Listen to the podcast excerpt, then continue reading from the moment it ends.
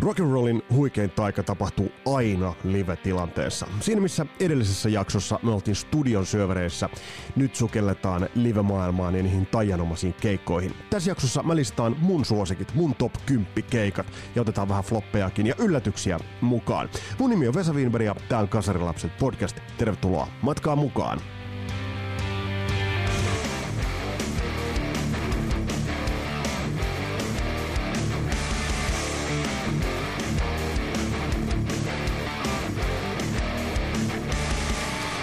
Kiitokset kaikista palautteista tuosta Matt Lang-jaksosta.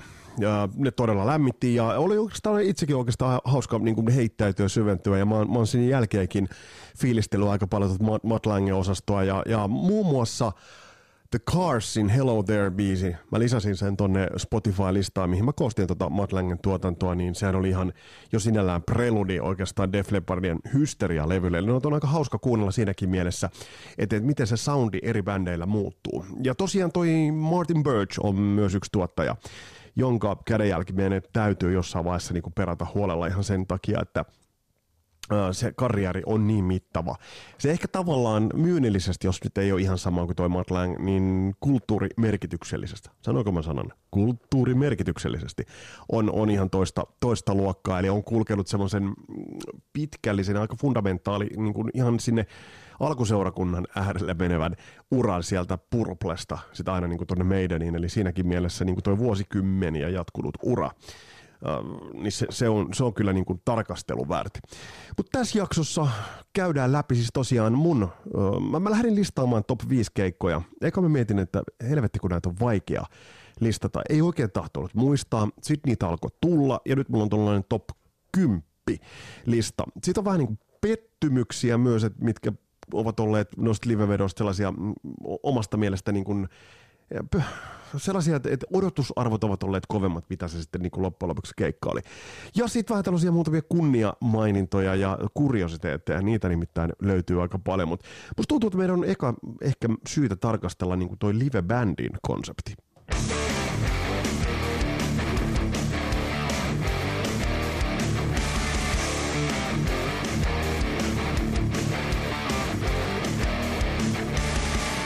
Huomasitteko, Kudioin Nikon loistavista tunnareista meikäläinen päräytti päälle väärän. Tästä pitäisi saada jonkinnäköinen sanktio. Kehittäkää joku sanktio, aina kun lähtee väärä tunnari soimaan, niin pitäisi saada vaikka niin kuin, vähän sama kuin siinä Asterixissa on se, kun se leipäpala putoaa sinne fondue-pataan.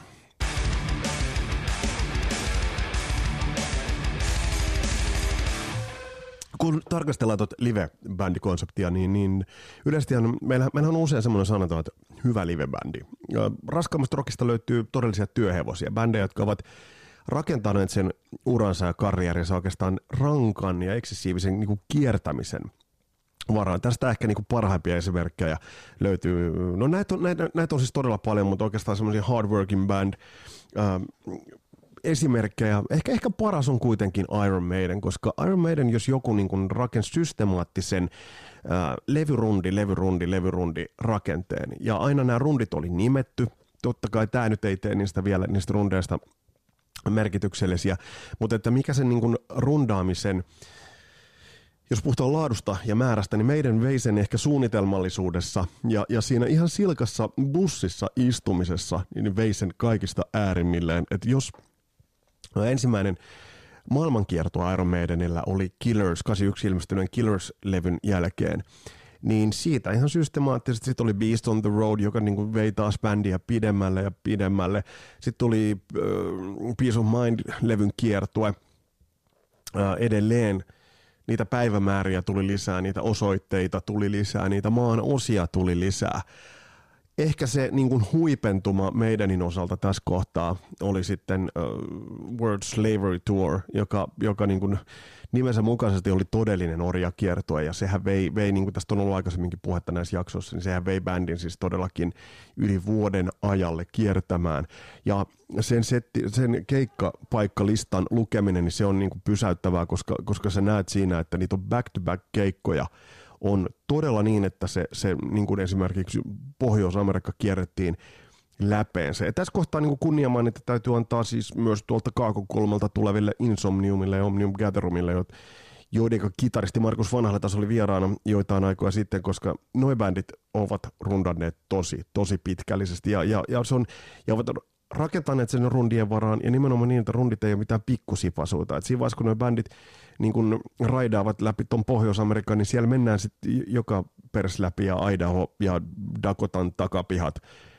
Eli se noudattaa sitten niin meidänin estetiikkaa tuossa rundaamisessa. Harmi vaan, että Insomniumilla jäi koronan takia yhteen keikkaan toi, toi viimeisin kiertue, mutta kundit varmasti palaavat, palaavat tonne. Mutta toi livebändi tosiaan niin on, on, on sellaisia bändejä, jotka ovat rakentaneet sen liven varaan. Sitten on sellaisia bändejä, jotka ovat rakentaneet ison shown varaan, mutta se ei niin kuin välttämättä niin kuin realisoidu sitten taas niin kuin hyväksi keikaksi. Et sulla on iso show, mutta se ei välttämättä ole yhtä kuin hyvä keikka.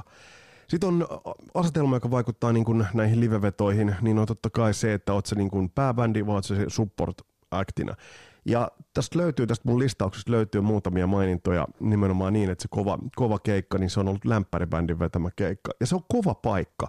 Kaikki tulevat katsomaan pääbändiä. Ja sitten kun sinne lauteille sen puolen tunnin slotin täyttämä, täyttäjäksi kiipeää bändi, niin joskus vastaanotto voi olla epäilevä, kyyninen, ehkä jopa vihamielinen, koska kaikki odottavat sitä pääbändiä.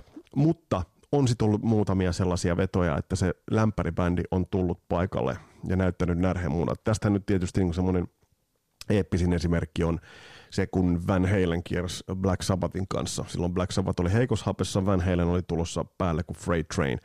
No se on arvattavaa, että mitä siinä kävi. Ja ne, on, ne illat, mä, mä tuun tekemään muuten vielä sellaisen jakson, jos mä listaan keikat, joilla mä olisin halunnut olla ja ton kyseisen kiertueen ne keikat, että nähdä se niin kuin tavallaan aistia se henki, aistia se, että et, et, tavallaan siinä on se väistyvä uros ja sitten sieltä on tulossa se tuleva alfa-uros.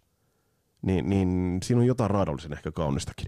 Tähän väliin otetaan kuppi, muumi, muumikuppi, kuppi, muumi, muumi, mitä helvettiä mä sekoilen kahvia. Mutta tosiaan tuohon livebändin konseptiin päästään, mutta otetaan ihan, ihan ensi alkuun otetaan negat alta pois ja otetaan muutamia sellaisia karvaita pettymyksiä tähän alkuun.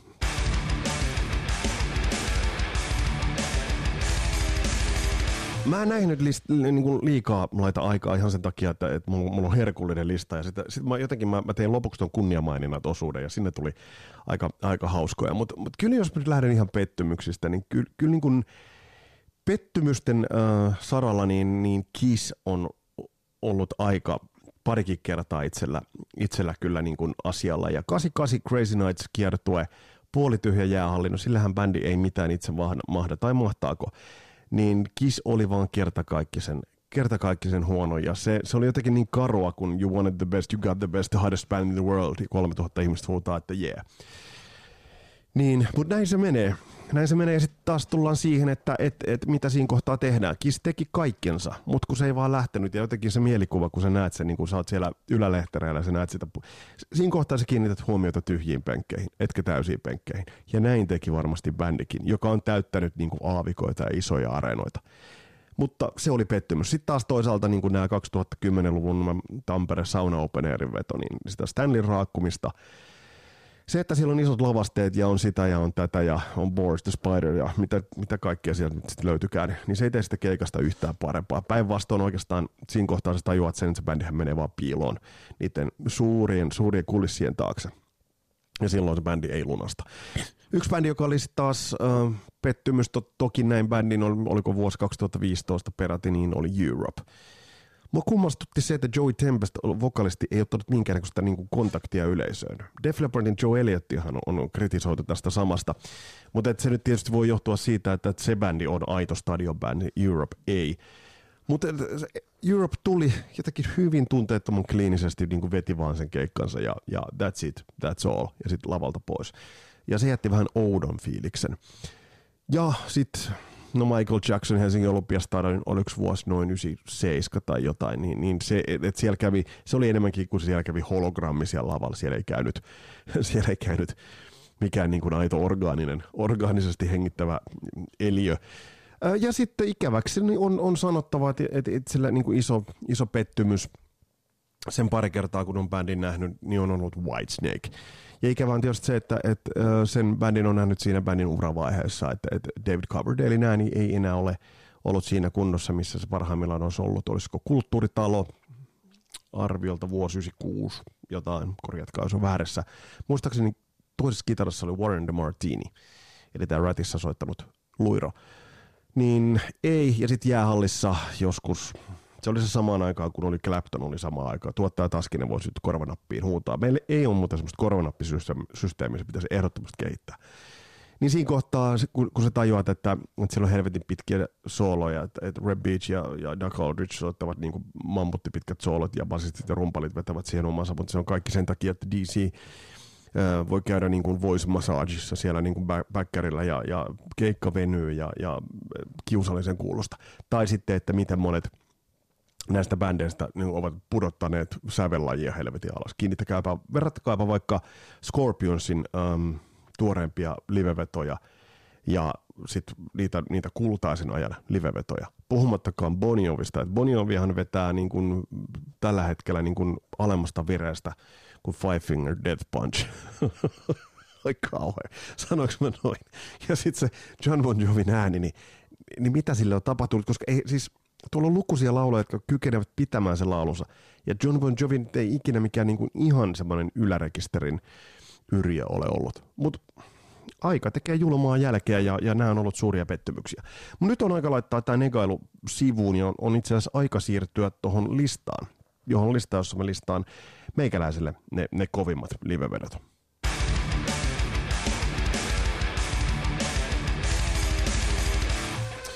Öö, meillä oli Janne Joutseniemi oli, oli vieraana tuossa hiljattain ja silloin viitattiin myös tuohon Ahveniston keikkaan.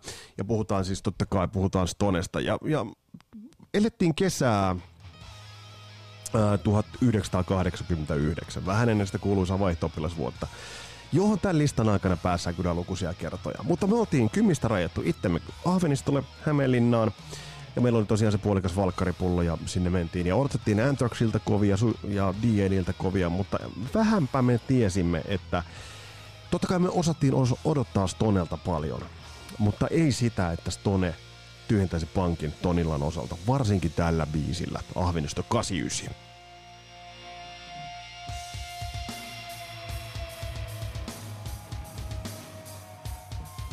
No Anesthesia, Pekka Kasari, tuo rumpukompi, kun lähti kuulumaan, niin, niin mä edelleen muistan sen fiiliksen. Siellä oli yleisöä tuossa vaiheessa, Stone soitti, siellä oli ekana soitti joku Mistreated, joku, ei kun se ekana soitti Stratovarius, sit soitti Air Dash, sit soitti Stone. Kello oli silloin noin kello 15 suurin piirtein. Ja silloin kolmimiehestä Stratovariosta en silloin niin kuin nähnyt. Mutta tästä toinen keikka, ja tästähän löytyy YouTube-tallenne, ja onneksi löytyy, niin siitä näkee sen, että bändi oli helvetin hyvä, hyvä stikis. Uudet Jacksonit, Superman-paidat ja vastaanottamainen yleisö. Ja, ja keikkasetti oli aika lyhyt, mutta se sisälsi kaikki ne elementit. Ja kun keikka loppui, niin me oltiin varmoja, että tätä ei tänään ylitä kukaan. Ja niin se muuten kävikin. Mutta me mennään eteenpäin meidän listalla.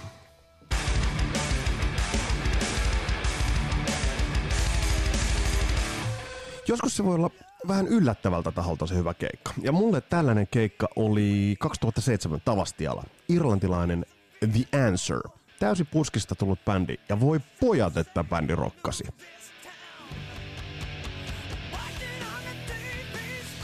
Tavastia oli yllättävän täynnä tona iltana. Bändi on kuitenkin niin kuin verraten tuntematon. Eka levy The Rise oli ilmestynyt. Mä olin ostanut sen Hakulin Matilta levymusiikista. Ja helvetin hyvän keikan vetivät. Laulajassa oli vähän sellaista niin kuin nuorta, ehkä Rod Stewartia tai jopa Robert Plantia, vähän sellainen hipahtava, pitkät hiukset, iso kolvinenä niin kuin irkuilla kaikilla on. Kitaristi vähän sellainen mystinen, mystinen hahmo, semmoinen niin kuin tummat kähärät hiukset, sellainen lyhyt kundi. Ja, ja sitten rumpale oli kuitenkin sellainen, veti sellaisella niin kuin yksinkertaisella setillä ja basistilla oli basso alhaalla. Ja siinä oli kaikki kohdallaan. Tämä levy on muuten erittäin hyvä. Rise the Answer. Ota ihmeessä haltuun tämän jälkeen tulleet levyt eivät oikein ole niin lähteneet varsinaiseen liitoon, mutta tämä eka levy on hyvä. Kyllähän tämä rokkaa. Mä koostan nämä yhdelle listalle tonne Spotify, niin käytte sieltä niin kuin tsekkaamassa. Mutta hei, meidän on aika mennä eteenpäin.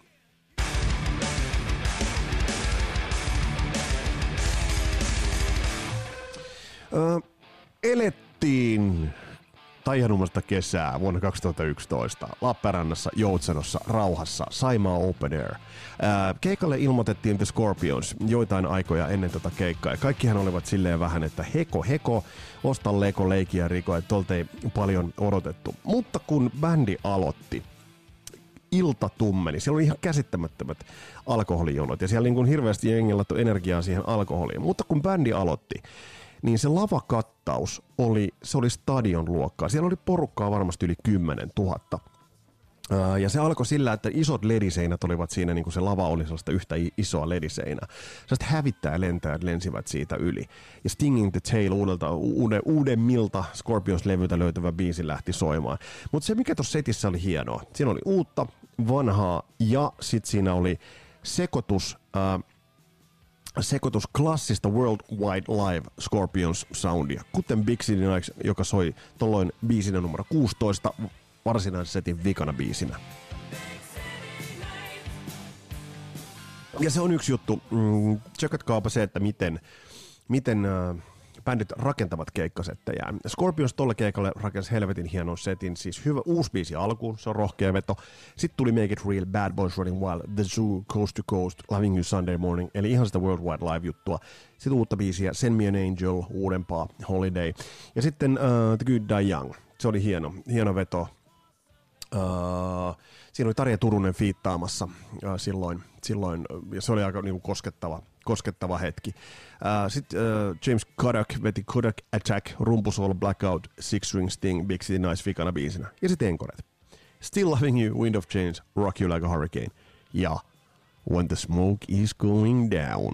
Eli siinä niin kun, yksi taito, mikä niin livebändeissä niin on, niin on se, että miten se keikkasetti rakennetaan. Ja se kuulostaa hirveän yksinkertaiselta, että sehän on vaan niin kuin, että hyvät biisit ja parhaat biisit laitetaan niin kuin jonoon. That's it, that's all. Mutta on siinä kyse pikkasen muustakin. Mutta, mutta, mutta, mutta, mutta. Nyt mennään eteenpäin ja mennään aika mystiseen iltaan.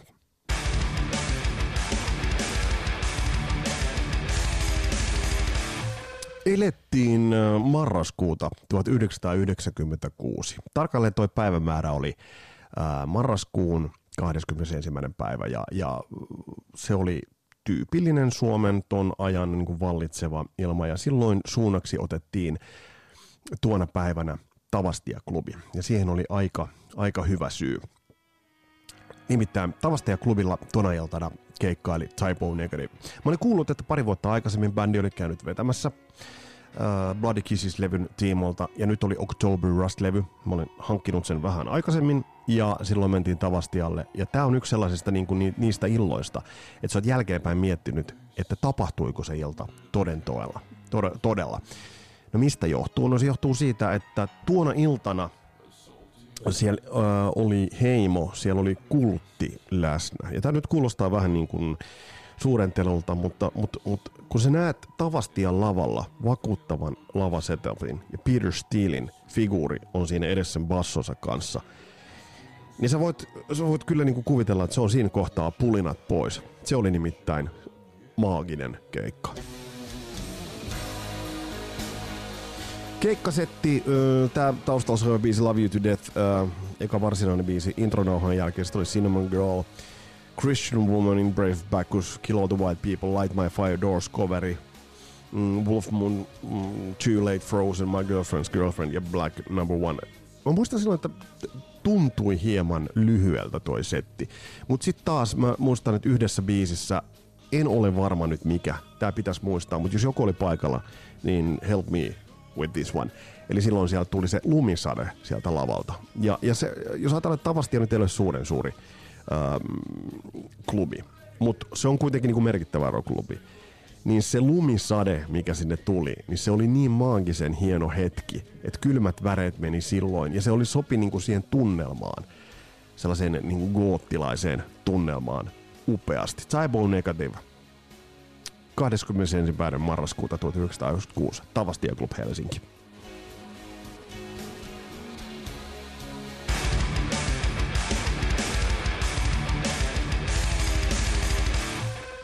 On olemassa bändejä, jotka hieman kärsii siitä studiomaineesta ja studiosoundista. Ja yksi tämmöinen bändi, joka on aina kärsinyt siitä loppuun saakka hiotusta ja pitkälle viedystä studion soundista ja sitten tavallaan sen suhteesta siihen live-soundiin, niin on edellisessäkin jaksossa paljon esillä ollut Def Leppard. Um, nyt tullaan siihen, siihen taas, että bändeihin, jotka ovat rakentaneet kovalla rundaamisella sitä uraansa, Def Leppard on yksi, yksi näistä. Se niin pitää unohtaa, ja täytyy nyt muistaa tässä yhteydessä, että esimerkiksi 88 ympäri Pohjois-Amerikkaa raidannut hysteria kiertue, niin on yksi niistä myyttisistä rock Jos nyt tullaan niihin, niihin livekeikkoihin, joita itse olisin halunnut nähdä, niin se on ehdottomasti tuo In the Round kiertueen, eli hysteriaa supportaneen kiertueen keikat. Itsellä oli, ens, oli mahdollisuus nähdä niinkin myöhään tavallaan, vaikka niin kuin diggailu oli alkanut niin kuin liki kymmenen vuotta aikaisemmin, no ei nyt ihan, vajaa kymmenen vuotta aikaisemmin, niin mulla oli ensimmäinen kerta, kun mä näin Def Leppardin livenä, oli Helsingin jäähallissa toukokuun 4. päivä 93. Silloin Adrenalize-levy oli se tuorein levy ja sitä bändi sitten niin kuin luukutti. Ja tuossa oli vähän se, että muistaakseni jäähalli oli silloin ei ihan täynnä, että olisiko siellä ollut joku 5000 ihmistä. Ja lämpärinä oli muuten Ugly Joe. Palataan niitä osastolle siihen. Mutta ähm, keikka oli äärimmäisen ammattitaitoinen, bändi oli soitannollisesti huikeassa kunnossa ja keikkasetti oli erittäin hyvä. Let's Get Rocket biisillä lähti liikkeelle, Tear Down, Women, Too Late for Love, eli Hysteria. Tämä oli loistavasti rakennettu keikkasetti, ja kun tätä menee eteenpäin, siellä on totta kai soolot, kitarasoolot, siellä on sekä Phil Collinin että Vivian Campbellin, se löytyy Gods of Warit, United, joka oli akustisesti silloin veetty. Tämä on yllättävän pitkä setti, varsinaisessa setissä 18 biisiä, ja sitten siihen vielä, kun katsotaan, kaksi enkorea päälle, eli balladi Love Bites. Musta balladia ikinä pitäisi laittaa enkoreksi, ja sitten Photograph biisi. Mutta se hienoin hetki, mikä, mikä tolle keikalle tulee vahvasti mieleen, ja se teki äärimmäisen suuren vaikutuksen, niin pitää muistaa, että bändin kitaristi äh, Steve Clark oli menehtynyt joitain vuosia, se viisi vuotta aikaisemmin. Ja vaikka tuohon oli tullut Viv Campbell, oli tullut loistavasti paikkaamaan, niin bändin versio tolloin White Lightning-biisistä, joka niin kuin kertoo sekä Steve Clarkista että Steve Clarkin mm, niin kuin addiktiosta, niin toi hetki, miten bändi silloin ton soitti, niin se oli vaikuttava. Siellä lavan ylä, yleisön yläpuolelle tuli semmoinen niin lasersäteestä, sellainen vihreä verkko. Eli siinä oli, niin kuin, jo silloin mulla oli mielessä, että siinä oli niin kuin vahva vertauskuvallisuus, että siinä oli se verkko, jonka alla oltiin. Ja, ja kun se biisi lähtee ja se hyvin vahvasti bändi toi esille sen, että tämä on Steve Clarkille omistettu, niin ähm, massiiviset lavasteet on yksi juttu, ei siinä mitään, mutta sitten kun käytetään vähäileisiä elementtejä tosi tyylikkäästi, niin se on aivan jotain ihan nextia leveliä. Ja tämä White Lightning-kappale, niin yhtä lailla nykyään bändillä on ollut Gods of War, missä he ottavat alkuun. Se vielä tulee komeasti, kun, kun oltiin Manchesterissa katsomassa, niin se Gods of War intro tulee itse asiassa Steve Clarkin soittamana. Mutta tämä White Lightning, äh, mulla tulee taas, mulla tulee siis kylmät väärät melkein tippalinssiin, koska siis tämä Steve Clarkin menetys oli bändille niin, siinä meni se Sheffieldin henki, alkuperäinen henki, se alhaalla tuolla niin polvien alapuolella roikkuva Les Paul. Niin, niin tää oli ton keikan ehdoton kohokohta ja se ehdoton hetki, jolloin se vaan yksinkertaisesti se oli elämää suurempaa. On aika mennä eteenpäin.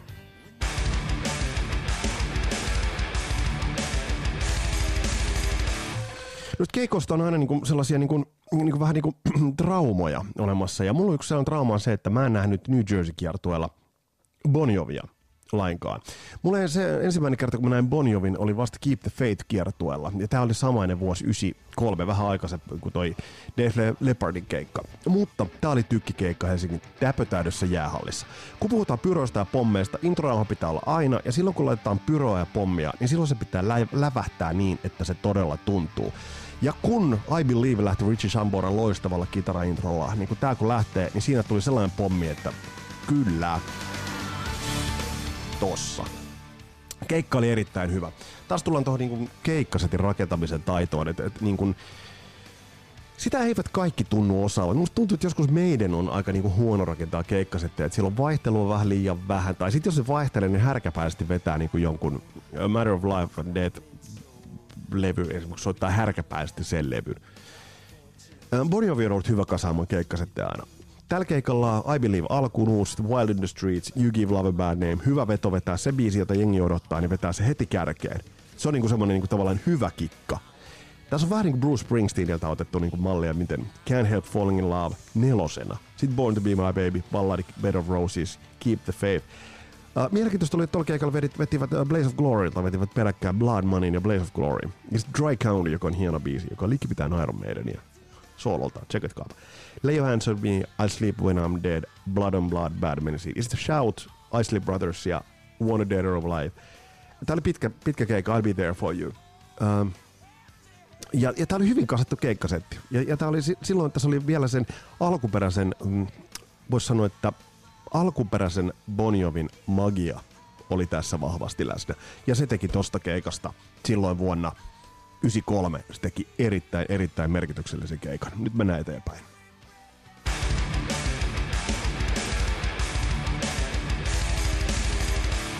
No kun mennään niihin traumoihin, niin tietysti yksi trauma on se, että tätä, tätä kaveria ää, mä en ole Van Halenin kanssa nähnyt ikinä. Eli Van Halenia en ole nähnyt. Silloin kun Van Halen kävi Suomessa, eli oli Gary Cherry laulamassa, niin mä en jumalauta suostunut mennä sitä katsomaan. Se ei ollut Van Halen, eikä se ollutkaan. Ää, mutta 91 maaliskuussa oltiin katsomassa David Lee Rothia. Silloin oli pieni pettymys se, että tässä piti olla Jason Becker kitaristina, ja mehän ei tiedetty ihan silloin, että miten traagisesta tilanteesta Jason Beckerillä on kyse. Jason Becker ei ollut, mä en, oliko Chris, äh, Joe Holmes oli kitaristina, ja totta kai aina kun, aina kun Davella on hyvä kitaristi, niin silloin se on hyvä kitaristi.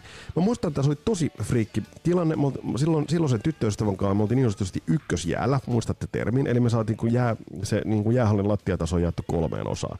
Ykkösjää, kakkosjää ja kolmosjää, me oltiin siinä ykkösjäällä. Me rynnittiin Öö, me rynnittiin siihen aivan aitaan kiinni. Me katsottiin lämpäri, boikot, johon tullaan palaamaan, joko tässä tai tulevissa jaksoissa, siihen kiinni. Ja kun öö, Diamond Dave aloitti keikkansa, niin öö, yhtäkkiä valot menivät pimeäksi, ja se paine sieltä takaa oli valtava. Mun tyttöystävä oli se mun edessä. Hän oli sen verran pienkokoinen, että hän alkoi niinku painumaan sinne alas, koska se paine oli niin kova. Devil Rothin eka biisi tuolla oli You Really Got Me Kings cover, jota, joka oli tietysti Van Halen ekalla levyllä. Ja mä muistan sen, että sen niin kun äh, Davelle ominaisesti, niin se ei varmaan laulun yhtään lyrikota oikein. Se oli vaan niin kuin, oh yeah, how you doing? Wow, tätä osastoa, minkä se tekee helvetin hyvin. Mutta siis mä muistan, että mulla oli täys työ niin kun ottaa tyttöystäväni tuosta vyötä sieltä kiinni ja sieltä niin liki polvien tasalla vetää pois sinne niin kauemmas. Onneksi ei mitään käynyt. Silloin mä tajusin sen, että mitä voi käydä tuollaisessa tilanteessa, koska se, yleisön, se yleisömassan paine on aivan järkyttävä. Keikkasetti oli helvetin hyvä.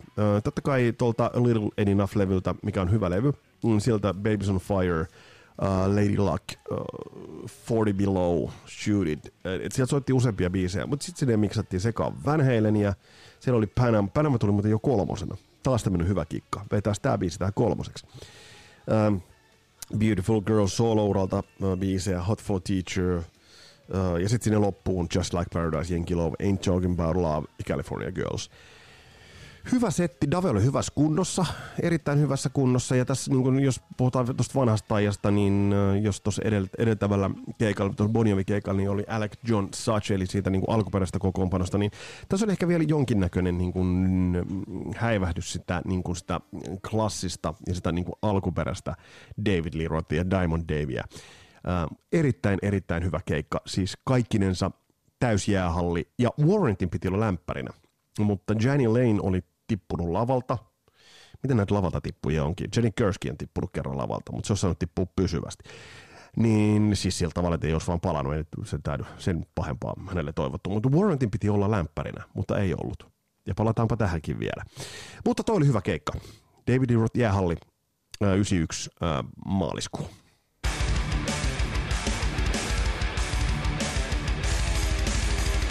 Sitten mennään tuohon kärkikolmikkoon ja mennään keikkaan. Se oli loppuvuotta 88 ja silloin nyt tullaan siihen asetelmaan lämpäribändin niin kuin tukala, tukala paikka. Tai tämä oli itse asiassa lokakuun kolmas 88. Tämä oli sama syksy, kun Helsingissä kävi myös Kiss tuolla Crazy Nights kiertueella. Ja tässä puhuttiin nyt ihan, ihan päinvastaisesta asetelmasta. Että siinä missä Kissellä oli se noin 3000 ihmistä, niin nyt oli täys tupa. Nyt oli täys mökki.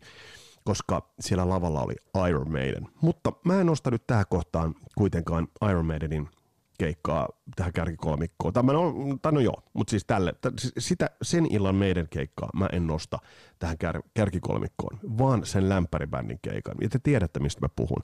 Mä oon aikaisemminkin tähän, tähän vedonnut. Eli tuona iltana silloin äh, Iron ja lämmitteli Halloween. Ja Halloween aloitti keikkansa silloin A Little Time-biisillä. Ja mä muistan sen jäähallin, se oli yksi nyrkkimeri, vaikka lämpäri oli lavalla – ja se toimi todella hyvin.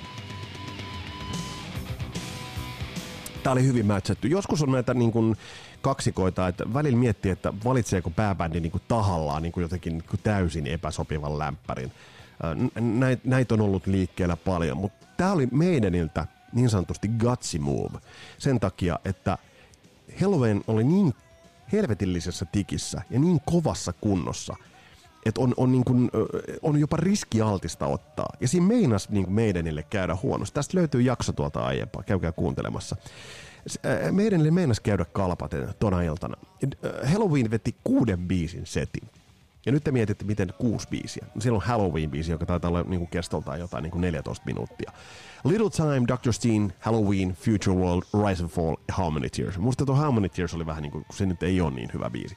Mutta tää oli niin kuin, siis sitä rock'n'rollia niin kuin taikaa. Michael Kisken ääni, joka soi siellä niin kuin jäähallin IFK-mestaruuspaitojen, jäädytettyjen paitojen niin kuin rekisterillä siellä ylhäällä viiltää sitä kattoa eteenpäin. Kai Hansen, uh, Michael Wake, toisena kitarista Markus Grosshoff ja Ingo Schweinsteiger. Schweins, mikä vittu sen nimi, en muista tarkalleen. Ingo se oli kuitenkin. Niin siinä oli se niin kuin klassinen kokoonpano, Vä, just ihan vähän ennen, ennen kuin äh, Kai Hansen lähti tosta. Ja mä oon tosi kiitollinen, että mä pääsin tolloin todistamaan. Tuo oli ensimmäinen kerta, kun äh, Halloween oli Suomessa keikalla. Ja kiertueen nimi oli silloin Pumpkins Fly Free. Little Time. Oi kultaisia aikoja. On aika mennä tuohon kärkikaksikkoon, ja se nyt varsinaisesti ei teitä ehkä tule yllättämään.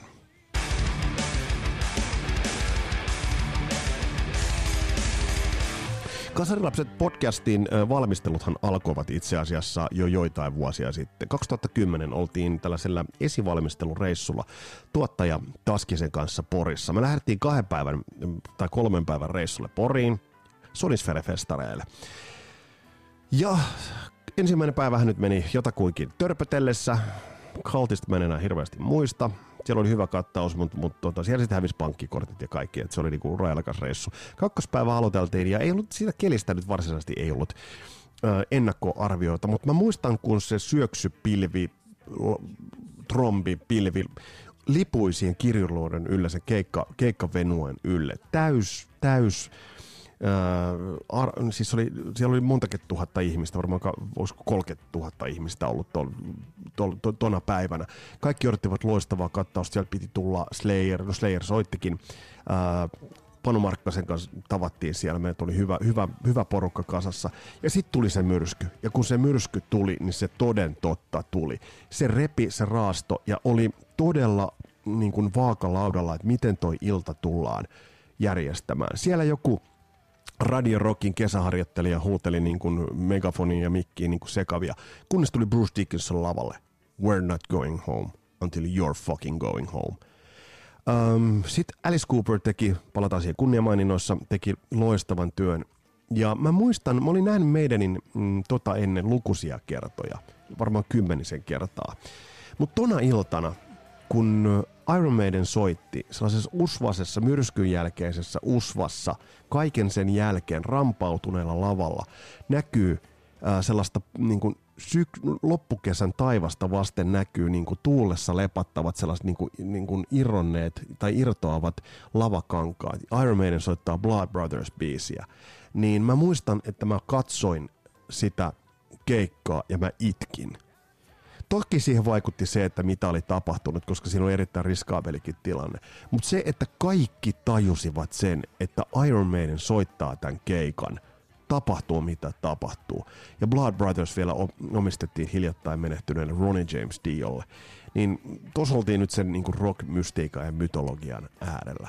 Se oli hieno ilta Porissa, se oli hieno veto meidäniltä. Se oli meidäniltä urhea veto ja se oli yleisöltä loistavaa sitoutumista. Totahan noin livekeikat parhaimmillaan ovat.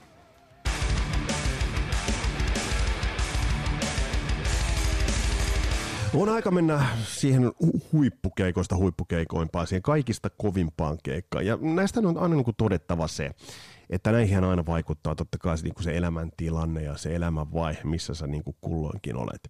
Mä, on, mä tiedän, mä oon niin aina vittuullut saakka niin kuin, maininnut t- tässä podcastissa mun, mun vaihto vuodesta, mutta mennään siihen vielä kerran.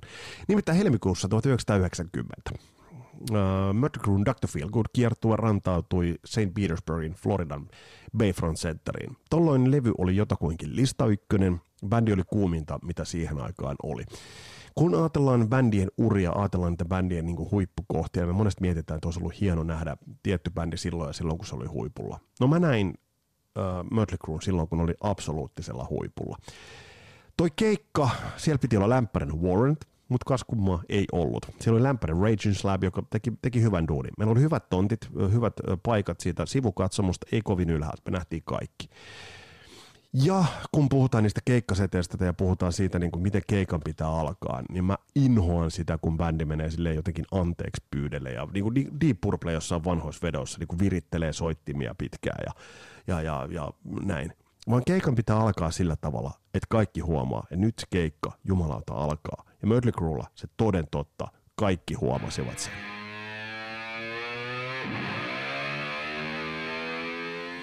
Oli vain yksi biisi, millä toi keikka pystyi alkaa, ja se oli Kickstart My Heart, ja sillä se toden totta alkoi. Kun puhutaan niistä pyroista ja lavalle tulosta, niin tässä kun tämä biisi alkoi, komppi alkaa, niin bändin jälkeen hyppäsi sieltä lavan alta niin kuin luukuista. Ja sit mentiin. Ja sit muuten mentiin lujaa. Setti oli hyvä. Tokana biisin Red Hot, sit oli Rattlesnake, Shake, Too Young to Fall in Love. Se oli kasattu hyvin tasapuolisesti. Totta kai siellä oli niinku sitten nämä soolot, mutta sitten Tommy Lin soolahan oli huikea, silloin niinku ne rummut liikkui siellä katon rajassa, jos oli niinku basarit, oli ne kaksi kaiutinta. Ää, ja, ja totta kai sitten laskeutui sellaisen köyden alas ja näytti persettä ja oli nahkatangoja ja oli muuta, siis helasetti. Öö, taustalaulajat olivat kohdallaan. Bändi veti älyttömän hyvillä soundeilla ja älyttömän hyvin. Ja aina kun tästä Vince Neilin laulusta on niin, niin paljon puhuttu, niin onneksi tuosta keikasta löytyy tallenne. Ja me voidaan käydä kurkkaamassa, että miten Vince Neil sillä keikalla alkoi. Jos vielä palataan tuon keikan alkuun itse asiassa hieman, niin tästä löytyy tallenne, löytyy YouTubesta. Ja, ja äh, Öö, siinä oli tosiaan lasertekniikalla oli heijastettu semmoinen gubbe, joka selitti niin kuin bändin ö, uran ja taun, sen historian ja vei sen niin kuin levy levyltä, siinä aina sitten peilattiin niin kuin se kullosenkin levyn sellainen niin kuin maisema. Ja tämä, tämä YouTubesta löytyvä tallenne, tämä on siltä ilta. Tämä on itse asiassa kuvattu ihan niiltä tonteilta, missä me oltiin, ihan siitä läheltä. Ja kohta se kundi sanoo sen, niin now it's time for that to feel good.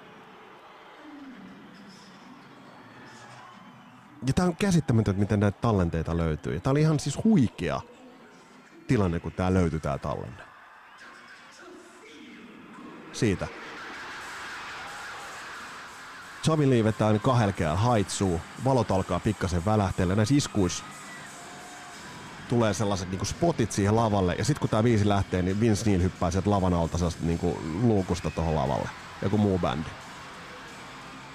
Ja siis toi yleisö on pähkinöinen. Pitää muistaa, että tässä vaiheessa ei ollut kyse mistään niinku veteraani bändistä tai mistään niinku väsyneestä bändistä, vaan bändistä, joka oli just raitistunut ja veti niinku uransa kovimman levyn ja uransa kovimman kiertuen ja oli iloalla mestoilla.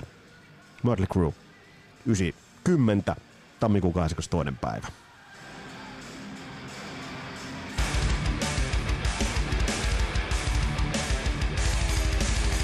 No tässä on nyt tullut pämistyä niin kuin ihan hyvä tovi, mutta tästä live, live, live-vedoista. Laita hei sun, sun sellaiset suosikkikeikat, mitkä sulle on pudonnut kaikista, kaikista parhaiten.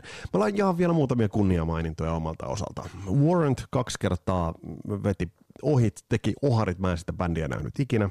No, sille ei mahda mitään. Sonisferessä Alice Cooper veti helvetin urheasti, että kun mikään muu ei toiminut, niin tuli kitaristin kanssa lavalle, kitaristi veti sen Lespaalin linjaa, kuiva linjasoundi ja kahdestaan vetivät niin kitara Alice Cooperin laulu koko setin läpi. Siinä on nimittäin asennetta. Uh, 88, urhea Iron Maiden.